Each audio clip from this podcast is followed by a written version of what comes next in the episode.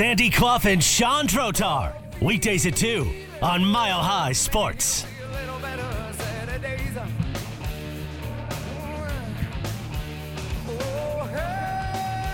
Welcome to the show, Sandy and Sean.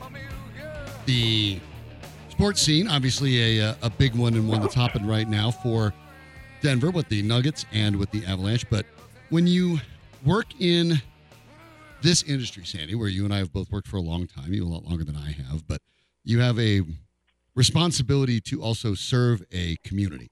And that comes in a lot of different shapes and forms. And so today is the anniversary of uh, the Columbine Massacre in, in 1999.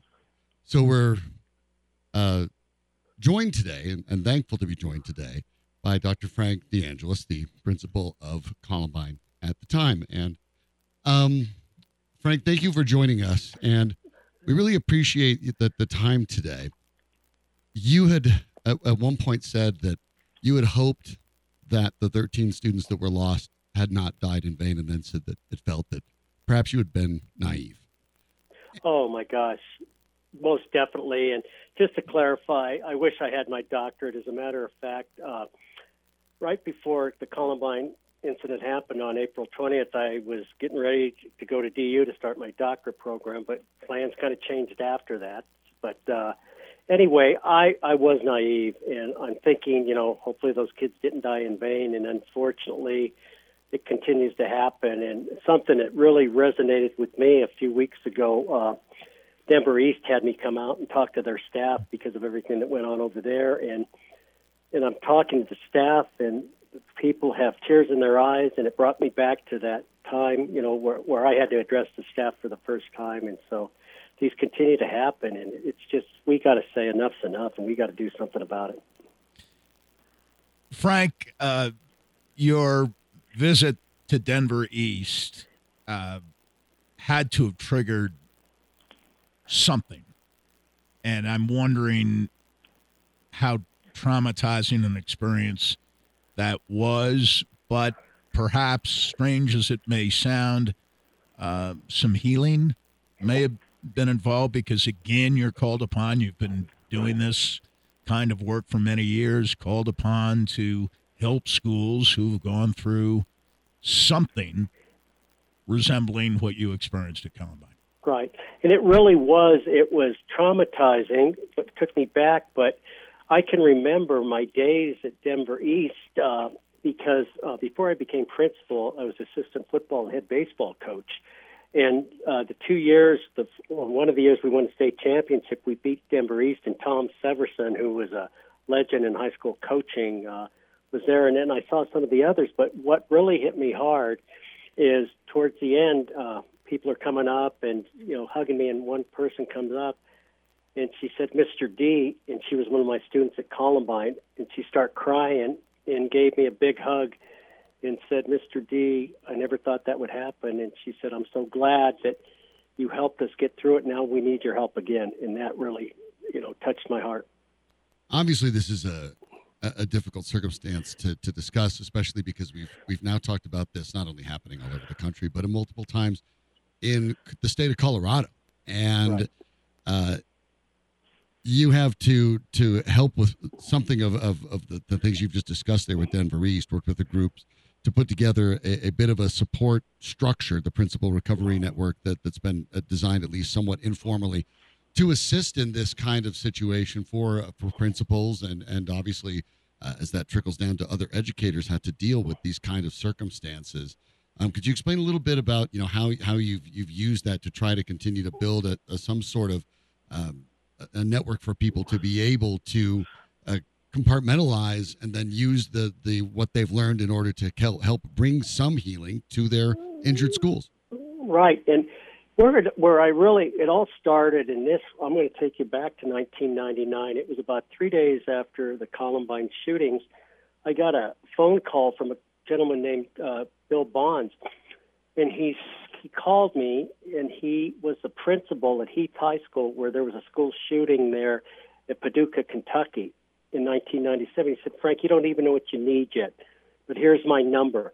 And I could remember making that phone call. And he, you know, we our our seniors graduated one month after the tragedy. Uh, they graduated on May 20th. What do you do for the first graduation? And he really helped me. And I remember thinking back, I hope we never have to make that phone call. From from the time he called me, I probably had to make 40 phone calls to from Parkland to Sandy Hook and all these other places. Well, anyway, um, Greg Wapples, who was the head of the National Association of Secondary School Principals, called me and he said, Frank, you usually make these phone calls, but how would you like to head something up called the Principals Recovery Network? And so we started this in 2018, and there are 22 of us from communities in which school shootings have occurred. And we put together this guide, and uh, all the principals met at Columbine High School last August, and then we released this guide, and it is beneficial. You know, one of the things, and you can attest to this, and Sandy and I go way, way back. and some of the things we didn't even know what we needed. You know, what do you do for the first graduation? Right.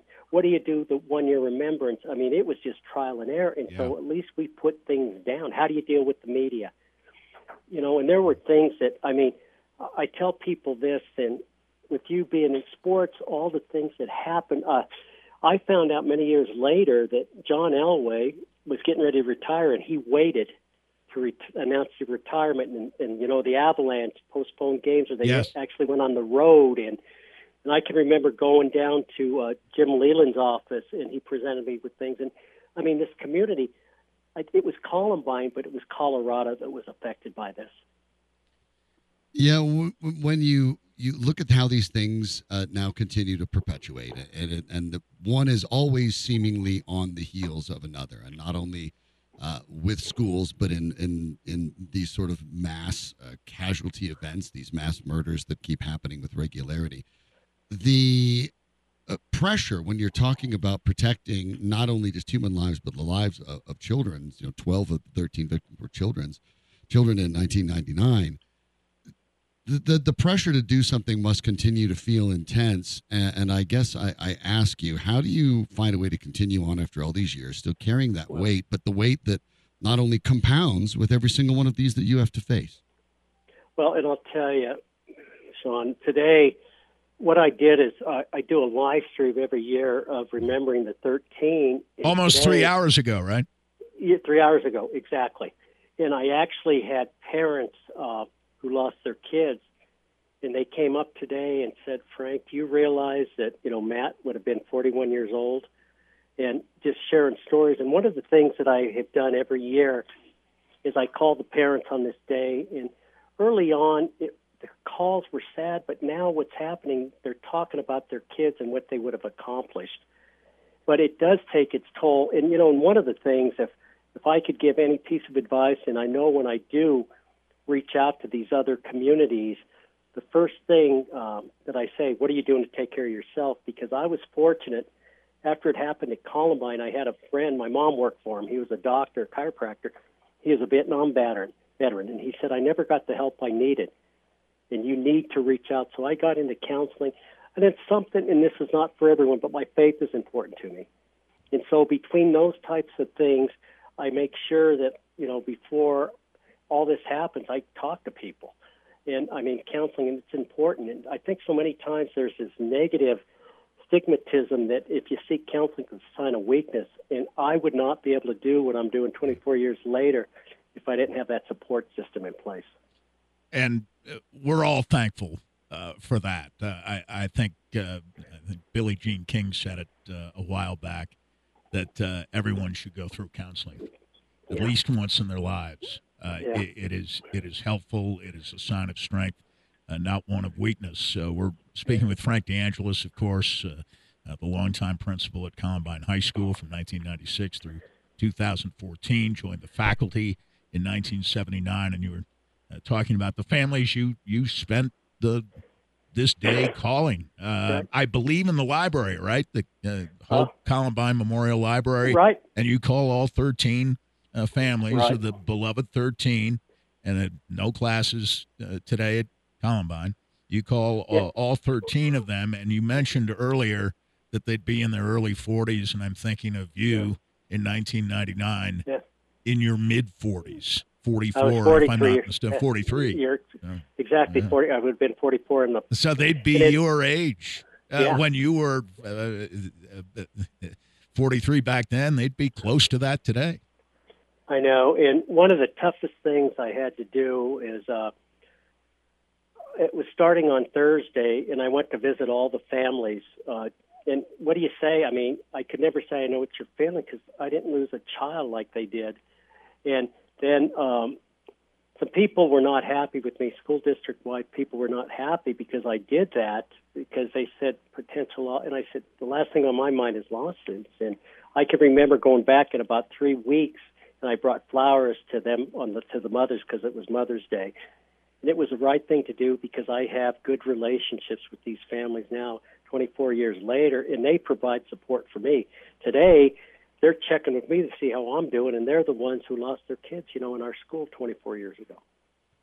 This is obviously such a, a difficult thing to talk about, and, and in a nation where everything seems to be politicized, even the very health of our, our, our children. I mean, obviously, you have to have some thought process of watching this over the last 24 years. And, and what do you think needs to be done, at least a first step?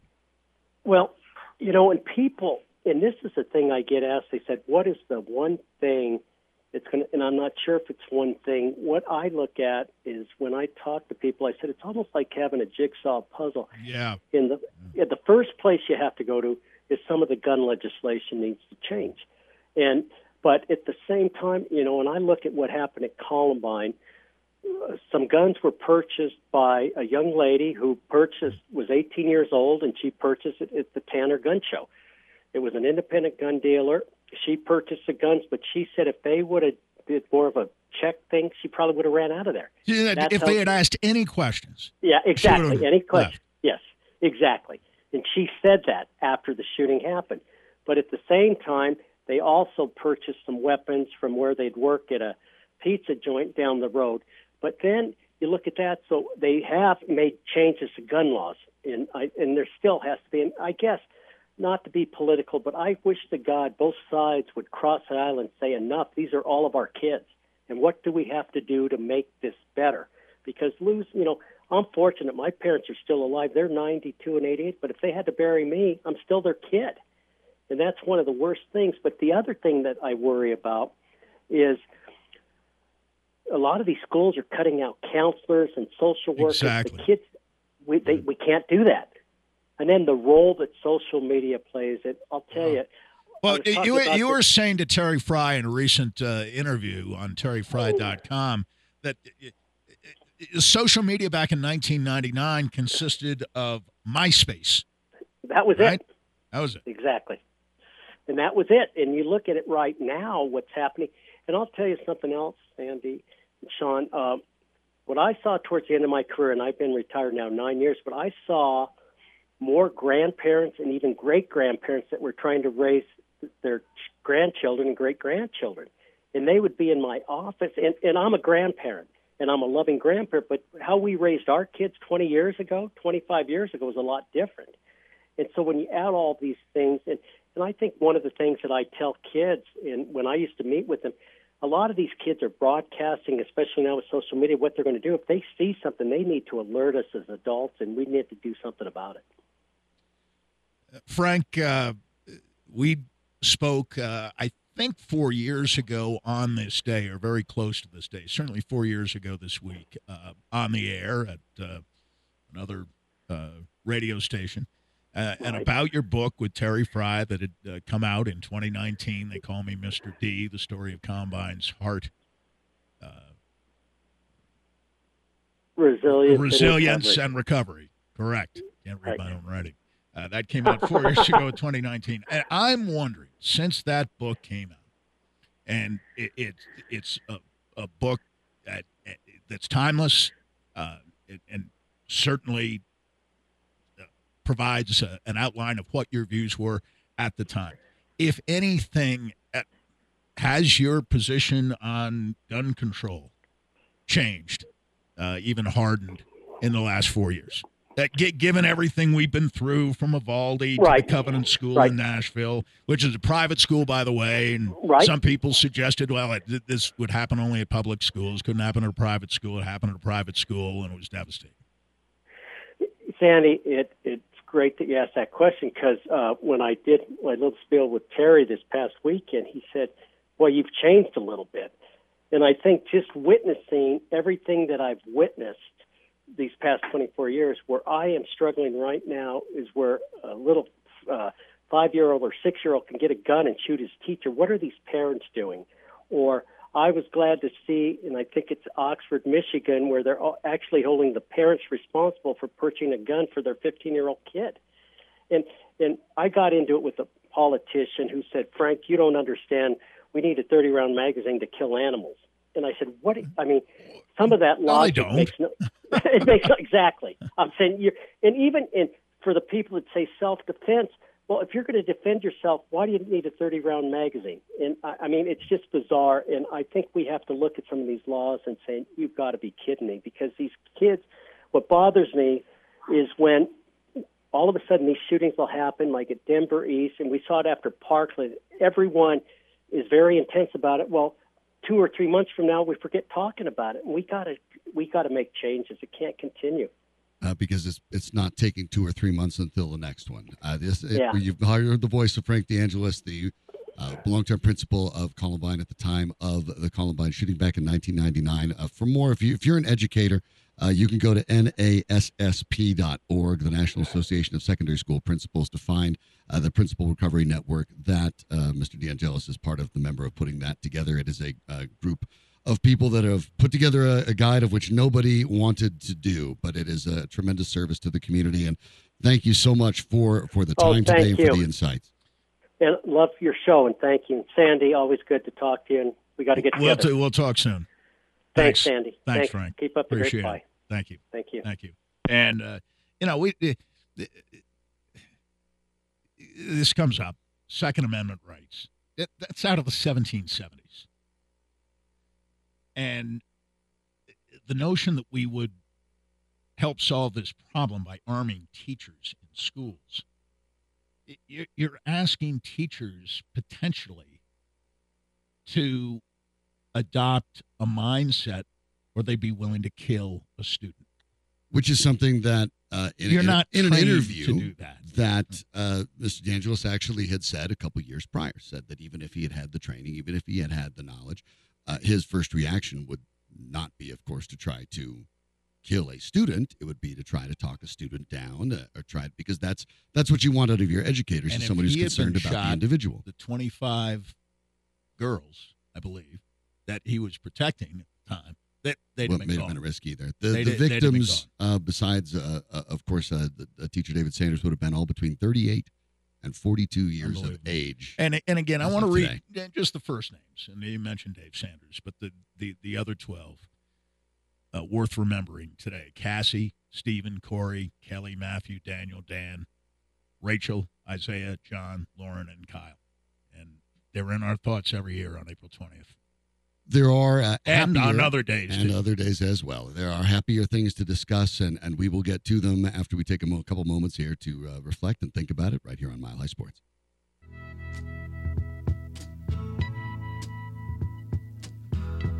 This is Sandy Clough and Sean Tar on Mile High Sports.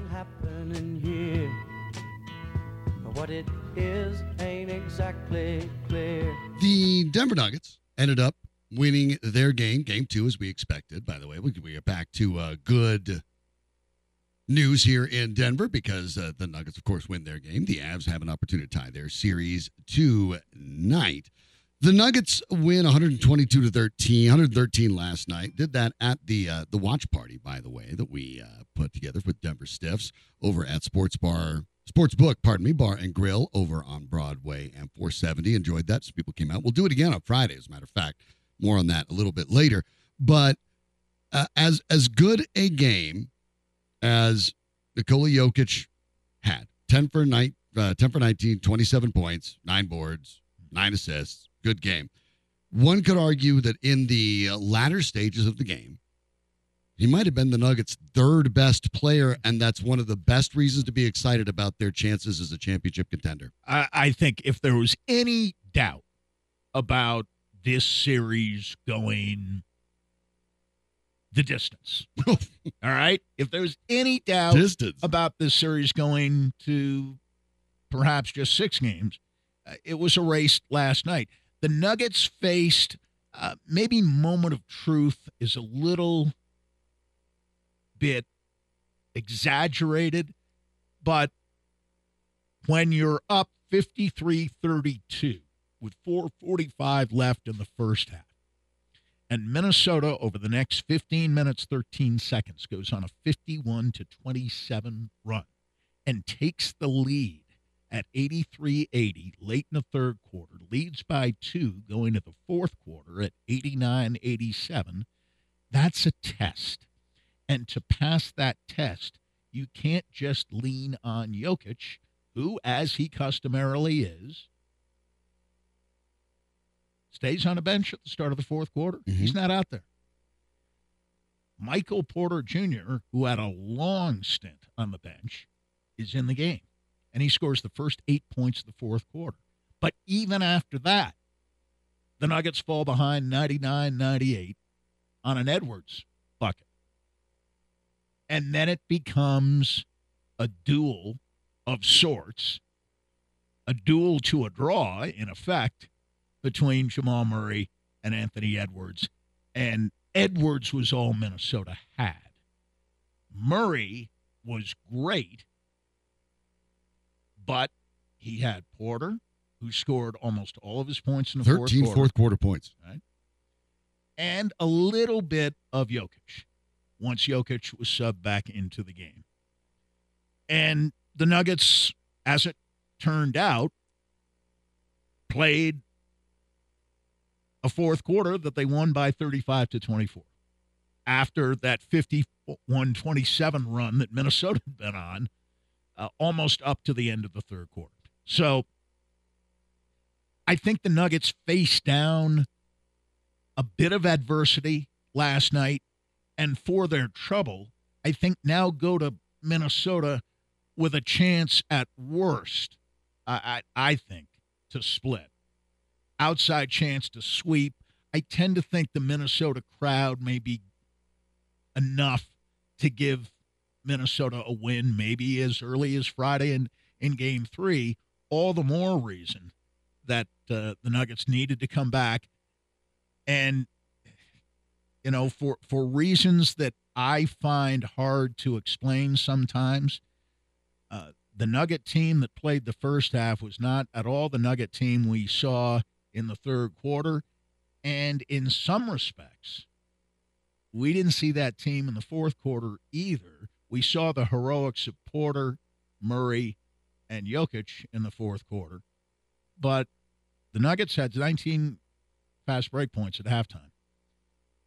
As often happens under this coaching regime, they had zero fast break points in the second half. Now, the coach in question will say, well, we didn't guard in the third quarter. Uh, to, there's something to that. Hard to run when you don't guard. Nah, okay. Minnesota shot, shot 81%. but in I'm third. sorry. That's ridiculous. you you're okay. It's hard to fast break, obviously, when you're taking the ball out of the basket. But on offense, possession after possession after possession. I know he called timeout a couple. You have one guy holding the ball and four guys standing.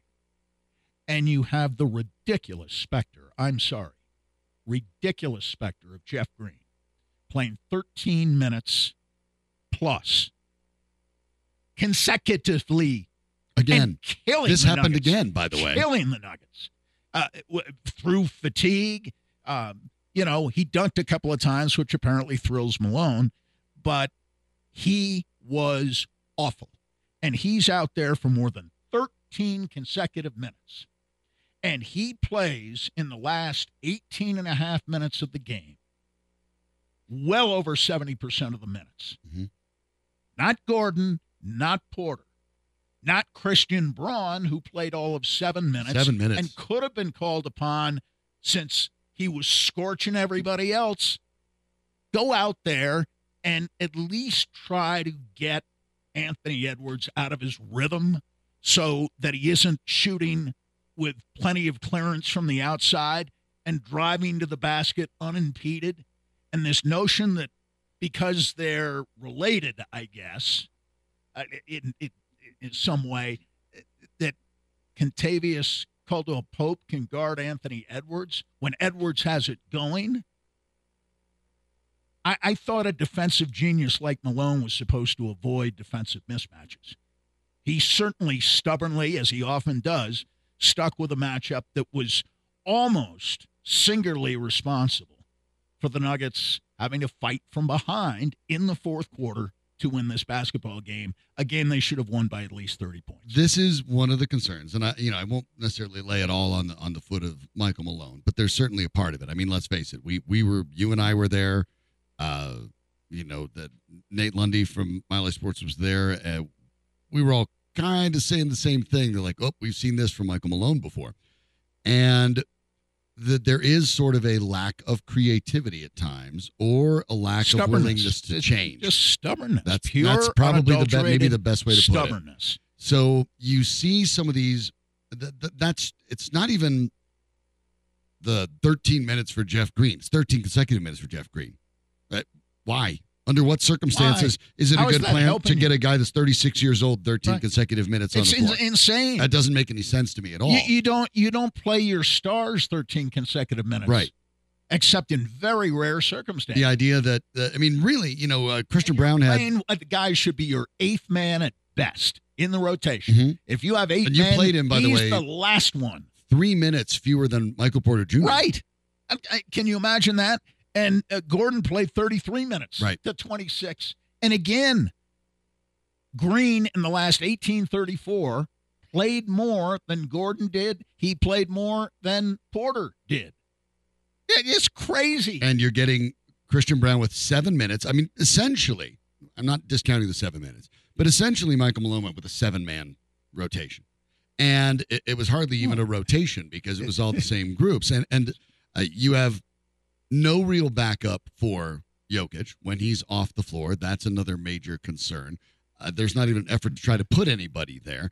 But the the, the the substitution patterns are odd, and it falls into the same pattern we've seen from Michael Malone before.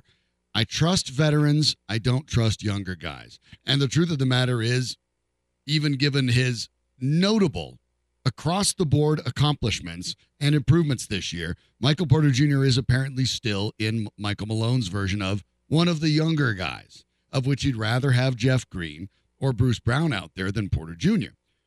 They don't win this game unless Porter Jr. as, as good as Joe. You, you brought up the good point. Everyone everyone today is talking about Jamal Murray and forty. Great. Yeah. He played, and you had the right term. He played Edwards to a standstill. Not that you didn't need it. Not that they win after without it was Jamal Murray. 99 98, after Edwards hit the shot that put him in front, th- then it becomes kind of a back and forth. But if Michael Porter And- Jr. and doesn't score 13 in the fourth, this team they, does. they, they don't win. They don't even win. I, I don't think they win. And he scored. And listen, people have listened. I've been praising more uh, in the last two weeks, uh, three weeks, a month, however long we've been on the air. Right. I've praised Michael Porter Jr. more during that period of time than I've His entire career. spent praising him throughout his entire career, Yeah. especially here in Denver. And he deserved all of it last night because he was the offense and he made it happen one on one, starting with a three point shot, getting fouled, getting a couple more foul shots, and I think a, a two pointer hmm He didn't just and camp out at three. straight points. This was not, you know, any kind of fluke. They they had to have him at that point in the ball game. They had to have him score and score big time. And listen, I I will couple that by saying that although they had some numbers last night, thank goodness Rudy Gobert and Karl-Anthony Towns played for the Minnesota. Timberwolves because Aaron Gordon, who had some foul trouble last night, Right. and some, I can understand his minutes were were down 33 minutes. He had foul trouble. Okay, fine. His numbers: 12 points, 10 rebounds, three assists, minus three in 33 minutes. Okay. On six you of have 11 that. shooting. Okay. You have that. And then you have, and I'm sure you'll give me the shooting percentage here too. Towns, 10 points, 12 rebounds, two assists, five turnovers, minus nine in 34 minutes. So they, they basically went head to head. Three Basically. for 12.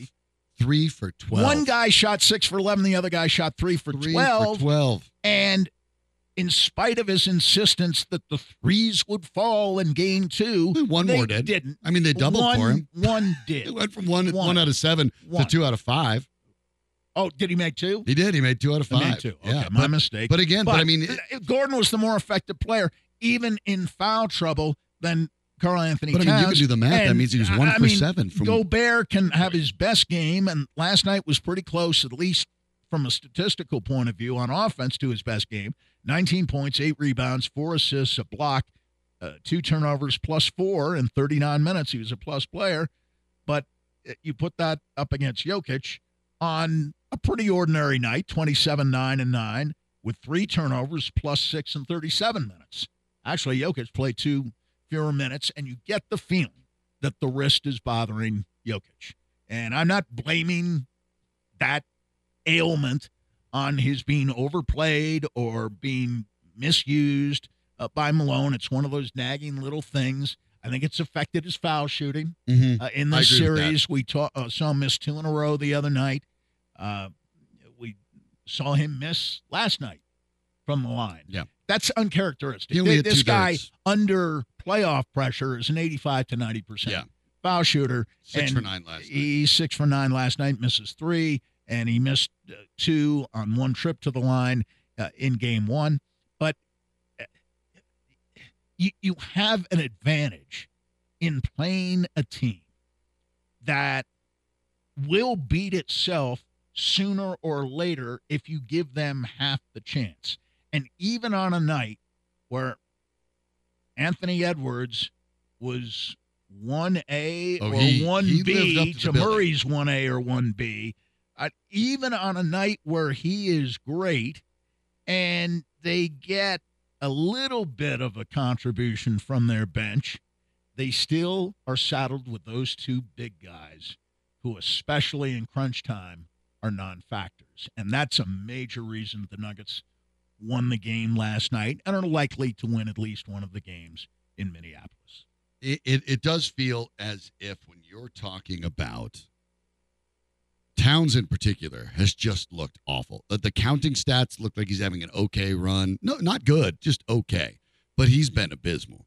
And He's been a liability. there is no concern uh, on the Nuggets' inability, or, you know, ability to stop him. That they're completely able to stop him. He's stopping himself. He doesn't look good. Uh, you're talking about the turnovers. I mean, an early turnover he had. He just Five kind of turnovers? he just kind of lobbed one, underhanded, back towards the three point line that Jamal Murray just easily, handily grabbed out of thin air and was able to dunk, and uh, just lazy play.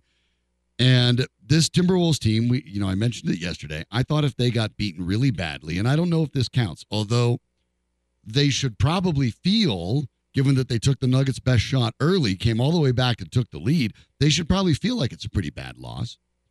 And I think they're really close to folding if they don't fold entirely. Yeah. I, I, I can see I, I, can see them I take think one the game. home crowd may inspire This is once. not going further than five. But. I, I, I don't see it going more f- further than five. And if it does, it's more on the Nuggets than it, it's uh, on the Timberwolves uh, pressing the Nuggets. And I know Michael Malone saying after the game that, oh, well, we saw the Minnesota team. We knew they'd fight back, and they came at us in the third quarter. And. Well, you allowed it to a great extent.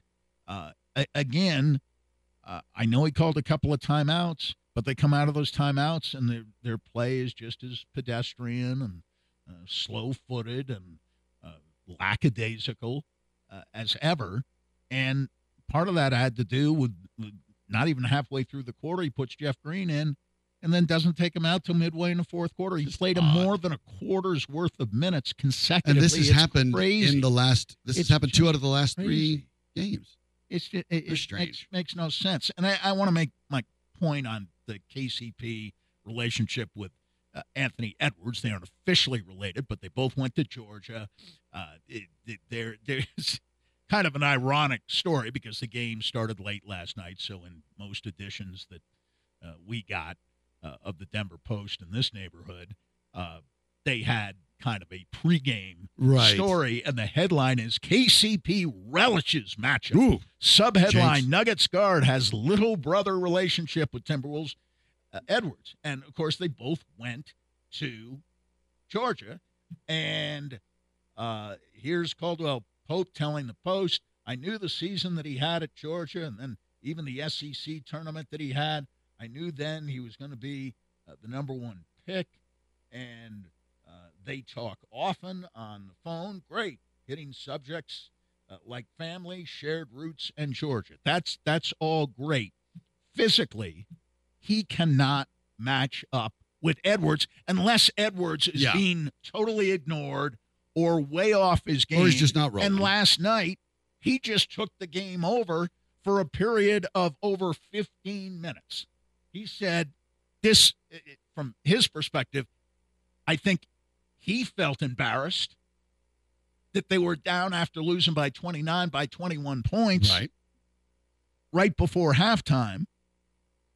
445 left in the half and he just said, "No, I'm I'm going to take it over." So they cut the 21 point lead to 15 by halftime, which I thought was mildly concerning from a Nugget point of view that they made up 6 points in less than 5 minutes when the Nuggets have been stopping them cold the entire half and he was the whole offense Mm-hmm.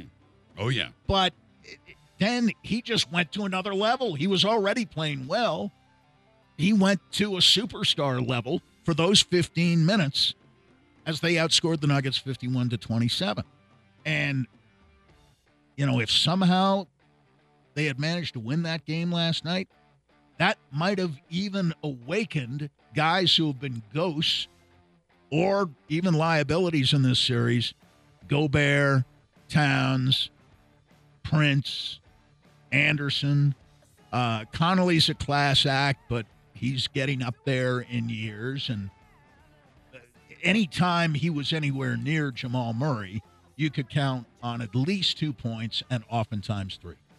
First time in Michael Malone's playoff career, they take a 2-0 lead in a series. So uh, fortunate for Do the they know what to do with it? Even in the bubble, they were down 3 1, 3 1, and 3 1 in the three series they played of the bubble. 2 0 leads, not something even in 19 the Nuggets were accustomed to. They'd lose at home to San Antonio, they'd lose at home to Portland as well, and they eventually lost game seven of that series at home to the Portland Trailblazers. Home court has not been a great advantage for the Denver Nuggets the NBA playoffs. Well, we'll find out what happens in game three in a couple of days. But the Colorado Avalanche have a not a must win and awfully close to it mm-hmm. tonight against the Pretty Seattle close. Kraken. We'll take a look at it next on Mile High Sports.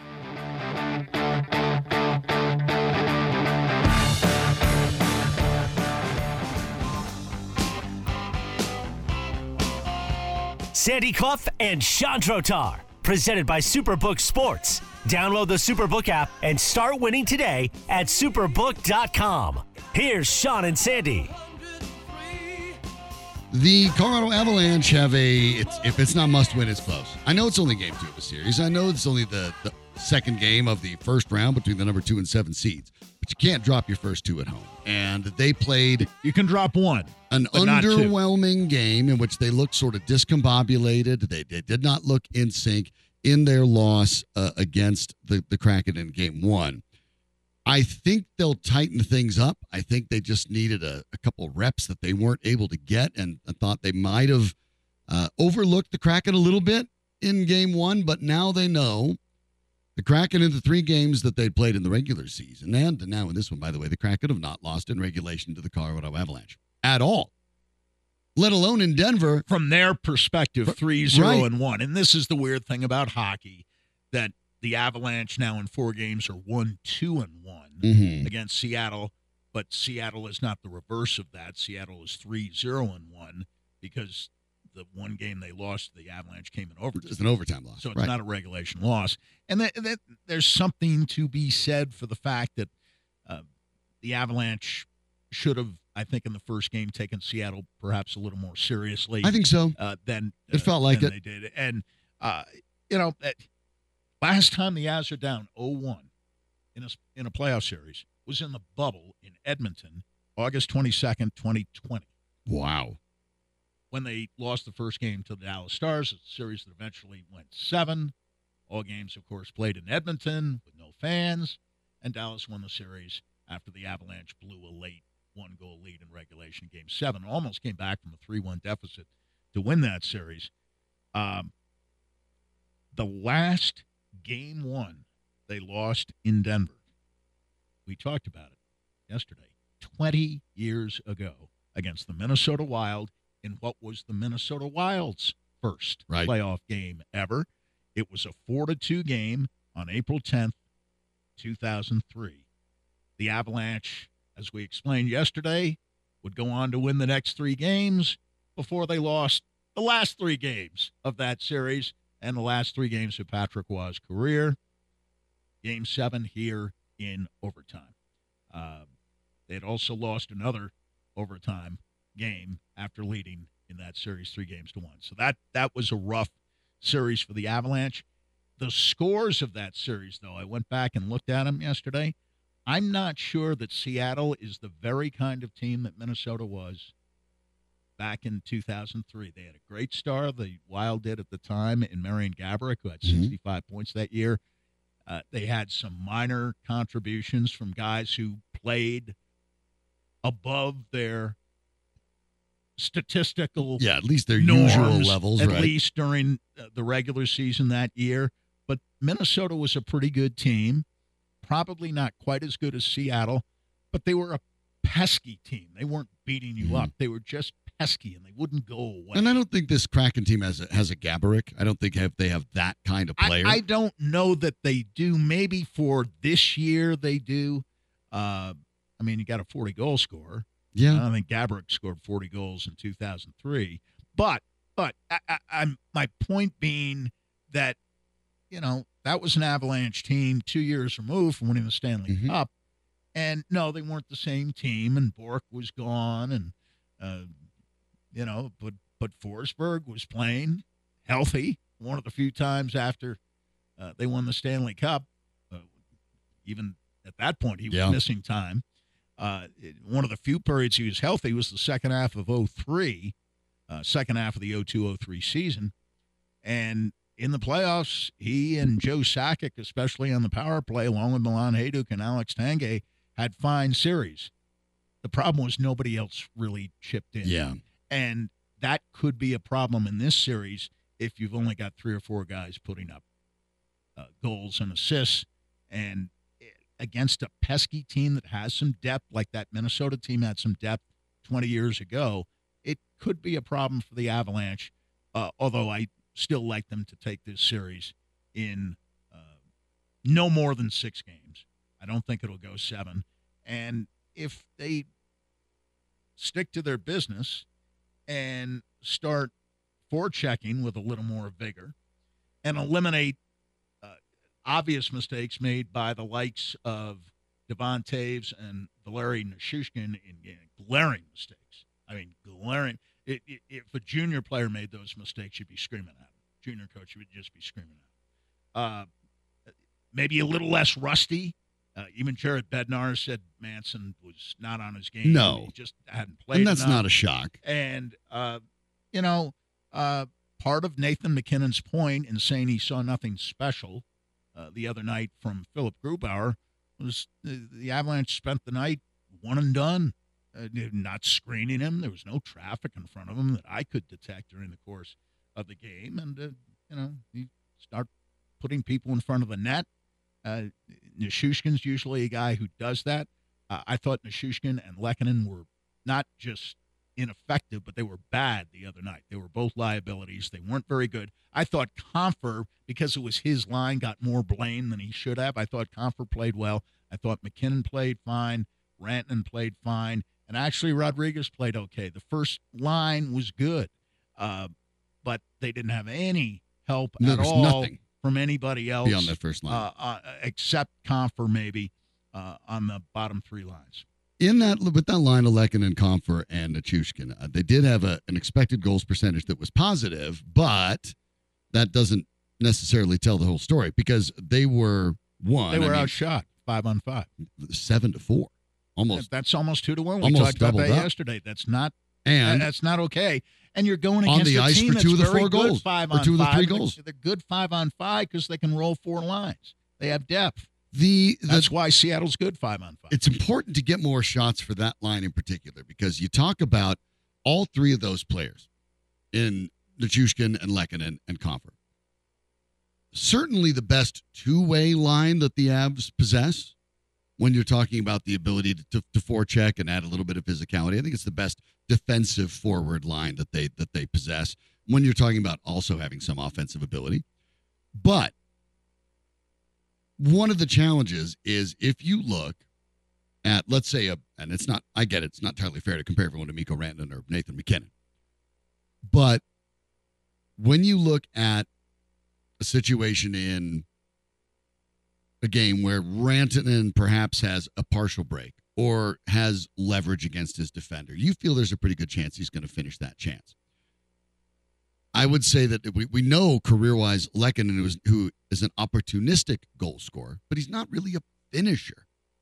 As as much as Nichushkin has But- offensive ex- ability, I, I he isn't either, I don't and neither is him to be a finisher. I, I don't But expect but I mean, be a but my point is, if they're if because of who they are. He wasn't hard on the puck. they he didn't can't forecheck well. get and he's falling outshot. down all night. they can't get he's outshot. falling down all night. to get offensive down. uh, uh, contributions from that line, they simply can't get outshot like that. Because though they aren't the guys that are going to just go ahead and, and finish their goal opportunities, they're more of the you know find it find it an angle that happens to be available, get something off a rebound, take something off a screen, a deflection. That's how those guys tend to score. You, so you're going to have to you find more shots, And listen, generate a- more offense. a wonderful player. He simply did not skate the other night. He was as immobile as Karl-Anthony Towns has been in this playoff series with the Timberwolves against the Nuggets. He, he didn't skate. And Lehkonen's falling down all night.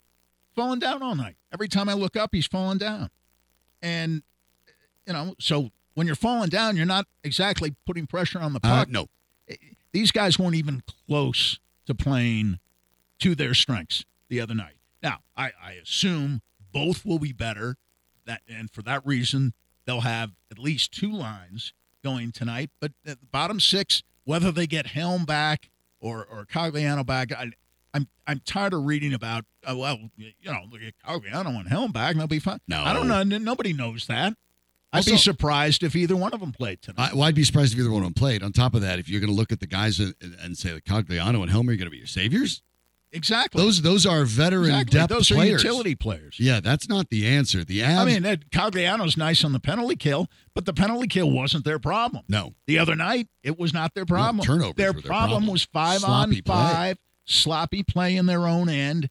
And, you know, Bednar went back, looked at the film, and I'm reading today that he reached the same conclusions that, that we did. Yeah. They couldn't get, Get out, it of their, own, zone. end cleanly. they could not. And that was the point that Logan O'Connor made. He said, that's why we couldn't forecheck. We weren't getting out of our own end. And when we were, we weren't able to come into the zone in an organized way or even chip the puck in back of them so we could chase them on the forecheck. And uh, uh, so if you're not forechecking, the reason for that has to do with playing your own end more than it does your play in the attacking zone. Oftentimes, and Matt Nieto said after that game, we've just got to get a lot quicker. You can expect to see a lot better uh, tonight. So we'll see how that uh, occurs. But we do look at this game. We figure out, all right, what do the Avs need to do that they did not in game one to get the win tonight and even the series at one to one? We'll take a look at that. We'll break it all down for you next on Mile High Sports.